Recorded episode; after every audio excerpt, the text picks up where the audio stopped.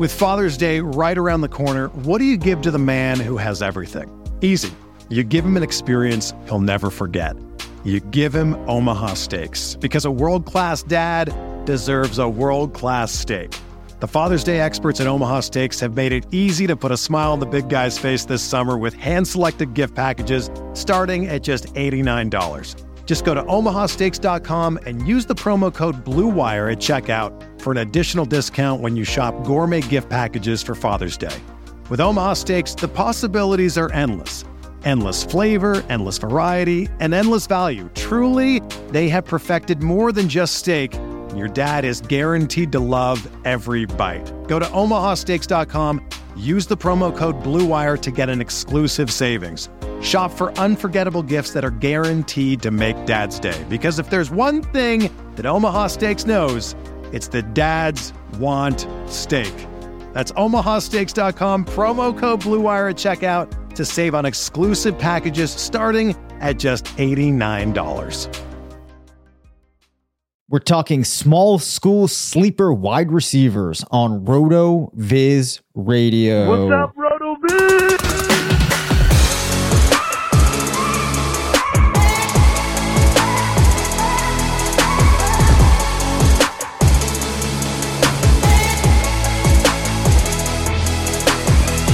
Welcome into the RotoViz Fantasy Football Show. I'm Dave Caban alongside Curtis Patrick. We're two of the owners here at RotoViz. Excited as always to talk some fantasy football with you. Curtis, you are back for this episode. I understand that you made, as always, some dynasty moves since the last time we talked. Oh yeah, man. We had uh, our buddy Ryan McDowell from Dynasty League Football stop by for a great show last week, and uh, we we were doing a little bit of dynasty checkup on each other's rosters. If you missed that episode, go back and listen to it. We've done two of those the last two weeks. Been pretty fun exercises. Well, I was looking at one of my FFPC Superflex Best Ball Dynasty squads. It's two hundred fifty dollars squad. So these trades, you know, thinking about them a little bit. You make the right trade, you bring home, you know, a couple G's at the end of the year uh, in those leagues. And so we're looking for some running back help. We're asking Ryan what he thinks. I'm deep at wide receiver on this squad. And one trade that he suggested is a trade that I sent out. And it was Michael Pittman for AJ Dillon. And it was accepted on the spot. So now that now that we've actually seen that trade drop, Dave, how are you feeling about that deal for me? Yeah, I um I think that this is a, a good example of a one from one trade that could benefit both teams because it's going across positions. I like it for you. Um, so that's a that's a, a really nice example. Uh, like I said, I have a one on one trade. I like it for you. I'm just curious, was there a lot of back and forth on that though, or was this an easy one to to get done? No, man. I, I like I, I, sent Pittman for a couple of the other suggestions. Uh, I, I, sent out basically three different trade offers uh, to various uh, managers in that league, and this owner accepted with no counters, no nothing. Wow! It just I I I went straight up. That's really what I was going for here. Uh, so now it, it does give me a little bit of hope at the position. You know, I've got the 107 uh, pick in that rookie draft. We're going to have the quarterbacks obviously in in the mix because it's a super flex league. I think if the board falls in such a way that it makes sense for the squad where I really do not need quarterback help and the top QBs may be off the board, I may fall into, you know, Isaiah Spiller or Kenneth Walker there at the 107 if it makes sense yep. Uh, to pull the trigger. And then, you know, Dillon joins Kareem Hunt. That's kind of a pair of RB2s on this squad with the, that already has tons of tight end, quarterback, and wide receiver upside. So I, I'm kind of liking it. It's feeling a little bit zero RB ish uh, uh, in, in terms of structure. And so, you know, that's the benefit of having, you know, some friends look at your squads and, you know, kind of get the juices flowing. So it's worked for Dave. It's worked for me. It's worked for Ryan. Uh, would be interested to hear any of the trades that you guys have made if these uh, sparked any ideas for you. So be sure to add us on Twitter. Let us know what trades you're making. And if there's any ones that we think are pretty cool or just very terrible uh, they may make an appearance on our squad. But Dave, before we get into tonight's episode, I do want to hit with the FFPC stat attack. Nice. And this one's pretty cool, man. This one's really, really cool. Um, I, I, found this information in the RotoViz screener, cross checked it just to make sure uh, that that I wasn't doing things wrong. Checked it with a, another source as well. Pretty pretty cool. And this tweet is taken off. So Dave, only five players have rushed for six plus touchdowns in each of the past four seasons. That's 2018 through 2021. And we're talking all positions here.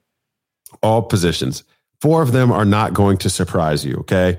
Derrick Henry, Ezekiel Elliott, Melvin Gordon, Nick Chubb, and Josh Allen. Wow. Josh Allen, man. The the fifth. So so first off, this is a perfect illustration of of why it's difficult to be invested too highly in in the high end dynasty running backs because only four players have managed to even rush for like 0.4 touchdowns per game um, over the past four seasons.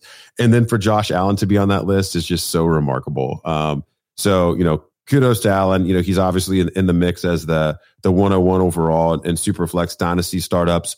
And if you are considering joining a Superflex Dynasty startup, make sure you consider FFPC, myffpc.com. That's where I've been joining all of my Dynasty leagues over the last two years.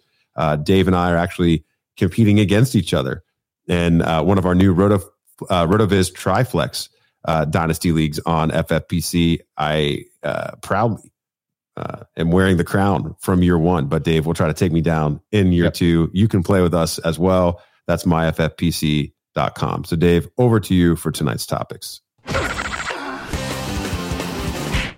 So, tonight I wanted to highlight um, an article that our good friend Travis May recently published. He's been doing a lot of stuff related to these prospects. Um, as we approach the combine, which is very exciting.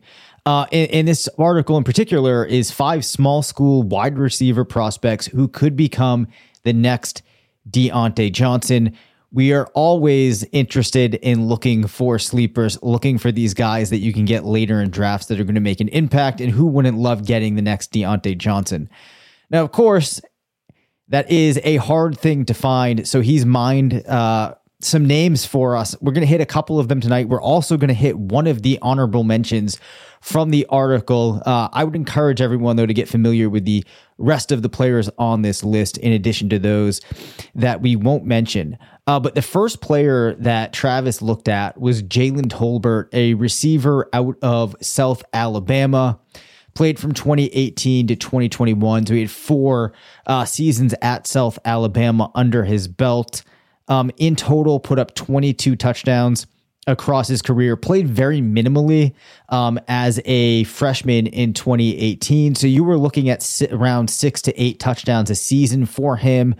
Um, actually managed to put up 3,141 yards in his career with an impressive dominator rating too across um, his junior to senior seasons. And Travis actually points out that um, he had three seasons with a dominator rating over 35%, but more importantly, or more interestingly, was the first receiver in South Alabama history to record over 1,000 yards in a season. And he actually did that in consecutive years in 2020 and 2021.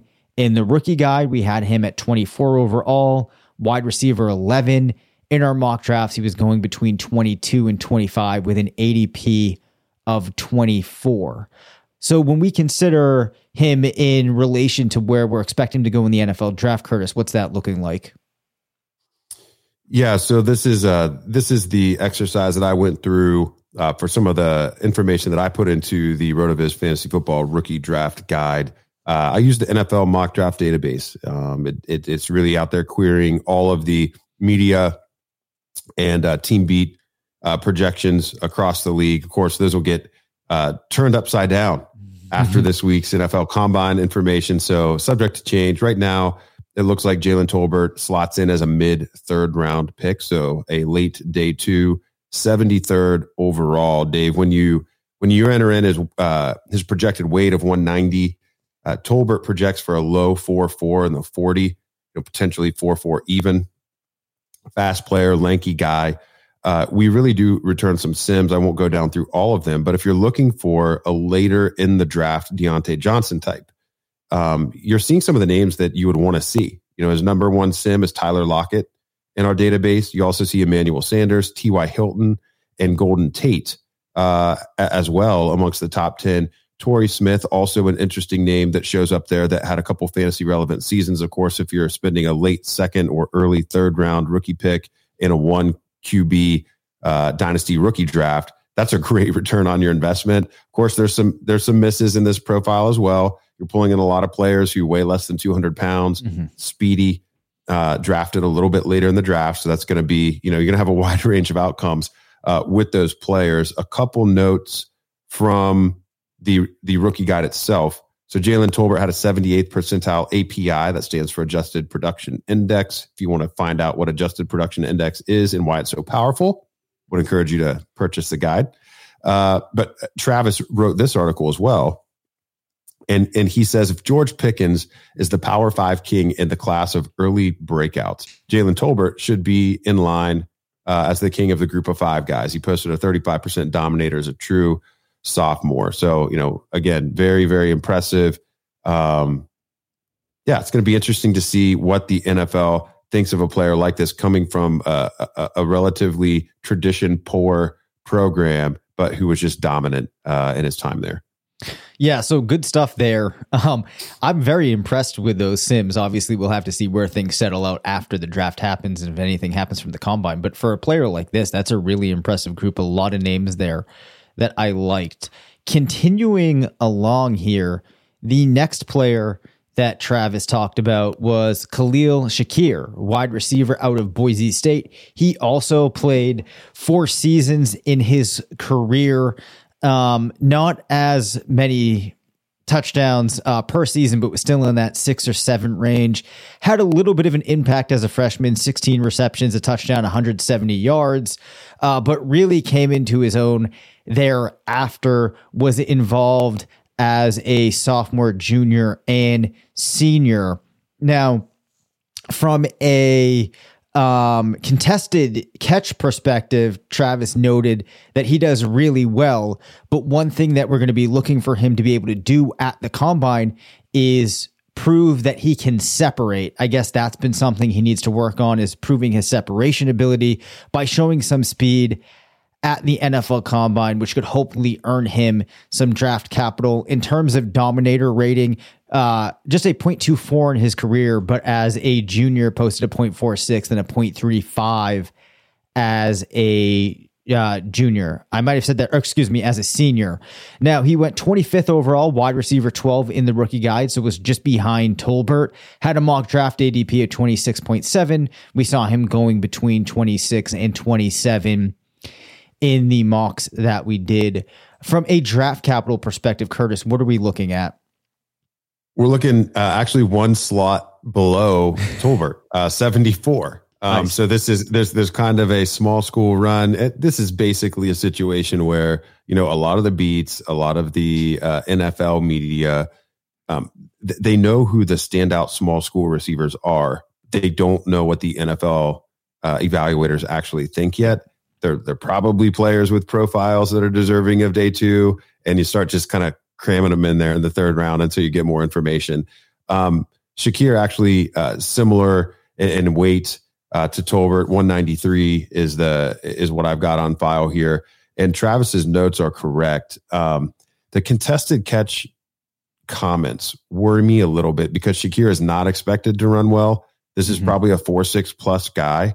Um, you know, he's going to have to win maybe the way that Keenan Allen does, um, but with maybe a little bit of a different physique. So uh, I would be probably more interested in, in some of his agility metrics um, than his straight up 40 time because he's going to have to, he's going to have to get open on precision uh, mm-hmm. and timing.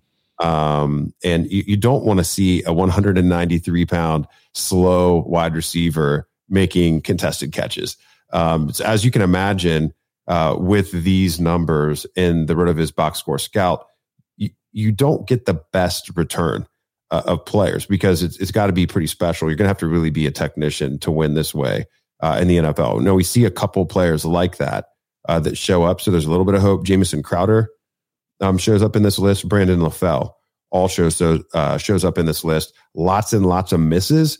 But again, um, you would expect this of of you know late day two, early day three type picks. One thing that I will note as compared to Tolbert, and and this is like a signal thing. It's not necessarily predictive, but I, I consider it signal. Mm-hmm. When you look at Tolbert in the prospect box score scout, most of the closest matches also carry similar draft position. When you look at Shakir, we're pulling in some players who weren't drafted until the fifth or sixth round. Um, and so that means that he has a profile closer to, you know, some lower drafted players. There's probably a wider range of outcomes uh, for him in the NFL draft. So if you're drafting early, kind of keep that in mind. And then it also maybe maybe speaks to the quality of of player uh, and player profile uh, that he has. So just keep those notes in mind. Uh, from an API perspective, kind of summing it up here on Shakir, um, he did come in just ahead of Jalen Tolbert. 83rd percentile API is pretty darn impressive. Um, and, uh, you know, he, uh, Travis also notes that he uh, declared a year ago and would have gotten a decent draft capital uh, consideration had he actually followed through with entering the NFL draft. Whether you're a world class athlete or a podcaster like me, we all understand the importance of mental and physical well being and proper recovery for top notch performance. That's why I'm excited that Unifyd Healing is sponsoring podcasts on the Blue Wire Network. Unifyd Healing is a new and super innovative global network of wellness centers powered by Energy Enhancement System, or EE System. If you haven't heard of the EE System yet, then you'll want to listen up. This technology promotes wellness, deep relaxation, purification, and rejuvenation. Wherever you are across the globe, access to a center is easy and affordable. Interested in experiencing the EE System technology for yourself? Go to unifydhealing.com slash bluewire to learn more and find a center near you. That's unified, U-N-I-F-Y-D, healing.com slash bluewire. No material or testimonials on the Unifyd Healing website are intended to be viewed as medical advice or a substitute for professional medical advice, diagnosis, or treatment. Always seek the advice of your physician or other qualified healthcare provider with any questions you may have regarding a medical condition or treatment and before undertaking a new healthcare regimen, including EE system. Before history is written, it's played. Before it's frozen in time, it's fought one shift at a time. Before it's etched in silver, it's carved in ice. What happens next will last forever. The Stanley Cup Final on ABC and ESPN Plus begins Saturday. Okay, got it. Yeah, I think those are some good notes there. Um, you do like the uh, the matches that you get a little bit more for Tolbert, and I like the note oh, that yeah. you made there um, about the with the way that he plays, hoping to look for a little bit uh, more more agility over the speed. That was the type of nuance I probably should have mentioned a little bit yesterday uh, when I was reviewing percentiles. Um, and talking about the different metrics that I look at for wide receiver because um, it like i said it really does come down to certain profiles. You might be looking for certain things um, when you when you get a little bit more granular. So i like those notes there. Uh, the other thing too with these players that um, are going to need to operate like a Keenan Allen, where it might be less about certain physical attributes. Those are the ones that are a little bit tougher to model. Could be tough for a you know a sim uh, type of approach to get those. So that's where we do kind of need to rely a little bit on the people that are watching these games, really breaking down the film, which is why it's always nice to get as many perspectives as, as we as we can and see what kind of jives with all of the data behind it, uh, just to get that holistic look at a player. So the last guy that we're going to highlight tonight. Uh, he was an honorable mention, but nonetheless an interesting player. Um, and the kind of fun thing here, Curtis, is that I was probably the player most resp- or the drafter most responsible for setting his ADP, as I had him in nearly every mock that we did, I believe. And that is Mr. Jaivon Heiligh out of Coastal Carolina. Also played four years minimal uh, contributions as a freshman, but actually on 13 receptions managed to put up 188 yards and two receiving touchdowns. Um, not heavily involved as a junior, still put up three touchdowns, nearly 500 yards on 46 receptions. Saw his dominator jump over 30 to 36% in 2020 when he was a junior, and then closed out his career um, with 66 receptions, 1,128 yards, seven touchdowns, and a 0.28 receiving dominator in his last year at Coastal Carolina. Now, it's pretty interesting. Um, if you consider that he did not make the combine this year, Travis actually thinks that he might have been the biggest snub this year because he also ended his career with the best mark for touchdowns per team pass attempt among all group five receivers. So some of those totals that I shared might seem a little bit low, but Coastal Carolina wasn't necessarily passing as much as you may have expected. Uh, and his overall production profile, even by the most conservative estimates, Travis thinks puts him above the 70th percentile among drafted NFL receivers. For so for a player that's looking like he's going to really go late, those are some impressive notes from Travis. Yeah, it's it's really frustrating to see him not get invited. Um, that speaks to the quality of the wide receiver class and the depth of it. Uh, so that's probably a note there. Um, if he does get drafted uh, at 201, gonna you know his pro day is going to be obviously very important now. Um, he's going to run sub four five. I, I, really do think that he will. So you know we got 10 pounds on the other two players we've mentioned. Uh, could be potentially as fast as Tolbert if he gets drafted, uh, and right now he's projected at 216 overall in the NFL mock draft database. You're talking about a seventh round pick here. Uh, so the margin for error is very slim. Uh, but if he has a good pro day, maybe he gets an invite, you know, local scout likes him or something. He ends up in Jacksonville. Uh, his number two sim is actually Marvin Jones. Oh, oh um, that's interesting. Yeah. And, and Marvin Jones um, is a six former six round NFL draft pick. So uh, if you're going to pull in a six rounder, that's the one you want to pull in. Um, and, and, you know, really uh, only a two pound uh, differential there in weight. Uh, very, very similar career receiving yards market share, uh, career receiving uh, touchdowns market share, and final season numbers for these two players. Um, if he doesn't get drafted, there's still some small glimmers of hope that he could find an NFL, find his way onto an NFL roster, and then you know anything can happen. Uh, in his top 10 sims, we also see uh, Olamide uh, Zaccheaus, uh, which I think is interesting, was not a drafted player. Uh, a little bit further down the line, we also see Malcolm Mitchell, who ended up being a fourth round NFL draft pick. So, very wide uh, range of potential outcomes for Mr. Heiligh there. Uh, agree. He's got to be so disappointed that he wasn't invited. What's really interesting is of the three players we've talked about tonight, his API comes in the highest of all of yep. them. Um, just a tick above Khalil Shakir. I don't know, man. 6'2, 200 pounds. He's fast. I, I got to think that he's going to get a shot. Uh, so if he gets drafted, he's going to be on my radar. But if you're doing an early dynasty rookie draft, I don't think that he belongs uh, in the picture right now. Um, now we did not have uh, full disclosure when we did these mock drafts and when we wrote volume one of the guide you know, we're like earliest in the industry in terms of putting this analysis out.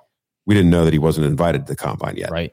Um, had had we had that information, I'm sure you know Dave would not have been spending early third round picks on him, and we probably wouldn't have featured him as prominently in our non Power Five player analysis. But the fact that we did is reason enough that he should remain on your dart throw board until you know he actually does not end up on a team. Right, and that's why we do three guys because this stuff changes. These things are very fluid. Before we before we break though for the evening, Curtis, I want to throw out a question to you here that relates to some of this enthusiasm we can get about rookies, right? So even as we're working down this list, you know, we're still getting excited about guys going in his range.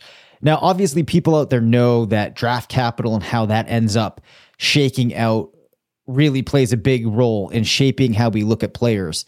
But what do people do with this enthusiasm that they have about all these rookies? Kind of like how do they contextualize and how do you get grounded um, if you're perhaps getting too excited about players?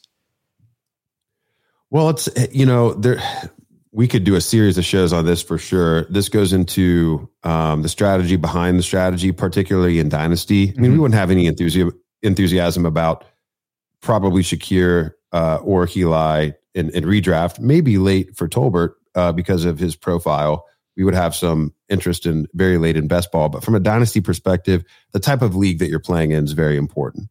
You know, I mean, if, if you're in, you know, Ryan uh, Ryan McDowell was talking to us about his kitchen sink style leagues. You know, you're carrying 30 players in these leagues. Mm-hmm. You know, you're you're very interested even beyond your rookie draft in a priority waiver claim or two because it's just very difficult to ever find anything after the rookie draft that's worth adding to your roster. So having this knowledge on these players, you know, who could eventually give you a flex spot start yep. someday, that that beca- you know that becomes yep. very important or to to develop any trade value that you could you know send to somebody on a bye week or something like that so it's all there's you know it's context laden in an ffpc style dynasty league um you know shakir and Heiligh are not even on the radar um whatsoever uh you're only rostering 20 players you know they're they're just guys you put a pin in and if they pop off in their rookie year, you know, you can, you know, maybe churn the bottom of your roster and hope that you get lucky. If you're playing dynasty best ball on FFPC, deeper rosters, I, I think certainly that, that you want to get these guys in the mix, especially at the wide receiver position because of the spike week potential. Um, but yeah, that's what it really comes down yep. to. There's so many players in the NFL and so so many wide receivers that find their way to relevance in, in the type of offenses that we have now. You know, a lot of these first contract guys entering year four that haven't done anything, they're going to end up out of the league uh, or on practice squads, or you know, uh, there's a lot of receivers. And I think of like Adam Thielen, who's in his early 30s, can't stay healthy, and then all of a sudden we see a player like KJ Osborn, mm-hmm. who didn't really have much draft capital, looking all of a sudden like he could, you know, potentially be the future wide receiver too in, in an offense that has supported two wide receivers. So you just never know. You don't want to write these players off. And even if it's not year one, coming back to these profiles, coming back uh, to these, you know, mental, I, I guess, guideposts uh, that you record as you as you listen to us talk about players on the pod. All of a sudden, you're going to remember that name. You're going to remember those positive things, or you know, you're a Rotoviz subscriber and you see that name, you pop it into the box score scout, and, and you find that, hey, you know, this guy gets a chance. Maybe there's a chance that it'll pop. So, um, yeah, there, there's there's lots. You know, just keep it in context. That's why we shared the ADP. That's yep. why we shared our ranking. You know, we don't think that all of these guys are future difference makers. Uh, they can't all be the 101. Right. And I guess the takeaway that I kind of have in thinking about that you kind of addressed, right? Like some of these guys I am not excited about because I'm expecting that I'm going to be drafting them on my dynasty teams in rookie drafts. I'm excited because there are more guys that I will have some info on. Like you said, when I need to fill in a flex, or if maybe there's a stretch where one of these guys puts up one or two nice games, looks like they can get involved, then you have some background to know a little bit more what you could expect. And my final thought would be as somebody that's normally a pretty big, um, redraft player in terms of the volume of leagues that I play, having the background knowledge on some of these guys that could develop later in their career has really made a difference for me when I have, you know, 10 or 12 teams and some of them are having problems with injuries, you know, or anything else that can arise during the season. I just need to grab a guy for a spot start here and there. It's very useful to have this background info. So if you're somebody that's not playing Dynasty, I still think that you can make yourself a better yeah. best ball manager, better oh, redraft yeah. manager by having this background. Yeah, the great great points all around. I think that's the type of conversation that we can weave in throughout the offseason, in particular uh, with Dynasty. But uh, to your point, you know, maybe with some of these deeper best ball drafts, uh, once we know the draft capital with these players, we can mix them in uh, as well. Yeah, for sure. So everyone enjoy the combine coverage. I hope you get down, uh, get to sit down, take some of that in, have fun pouring over those results. Curtis and I will be back Friday, and we look forward to talking to you then. Thank you for listening to the RotoViz Fantasy Football Show. Send us questions at rvffshow at gmail.com. Follow us on Twitter at DaveCabanFF and at CPatrickNFL. Leave us a voicemail at 978 615 9214 and make sure to rate, review, and subscribe.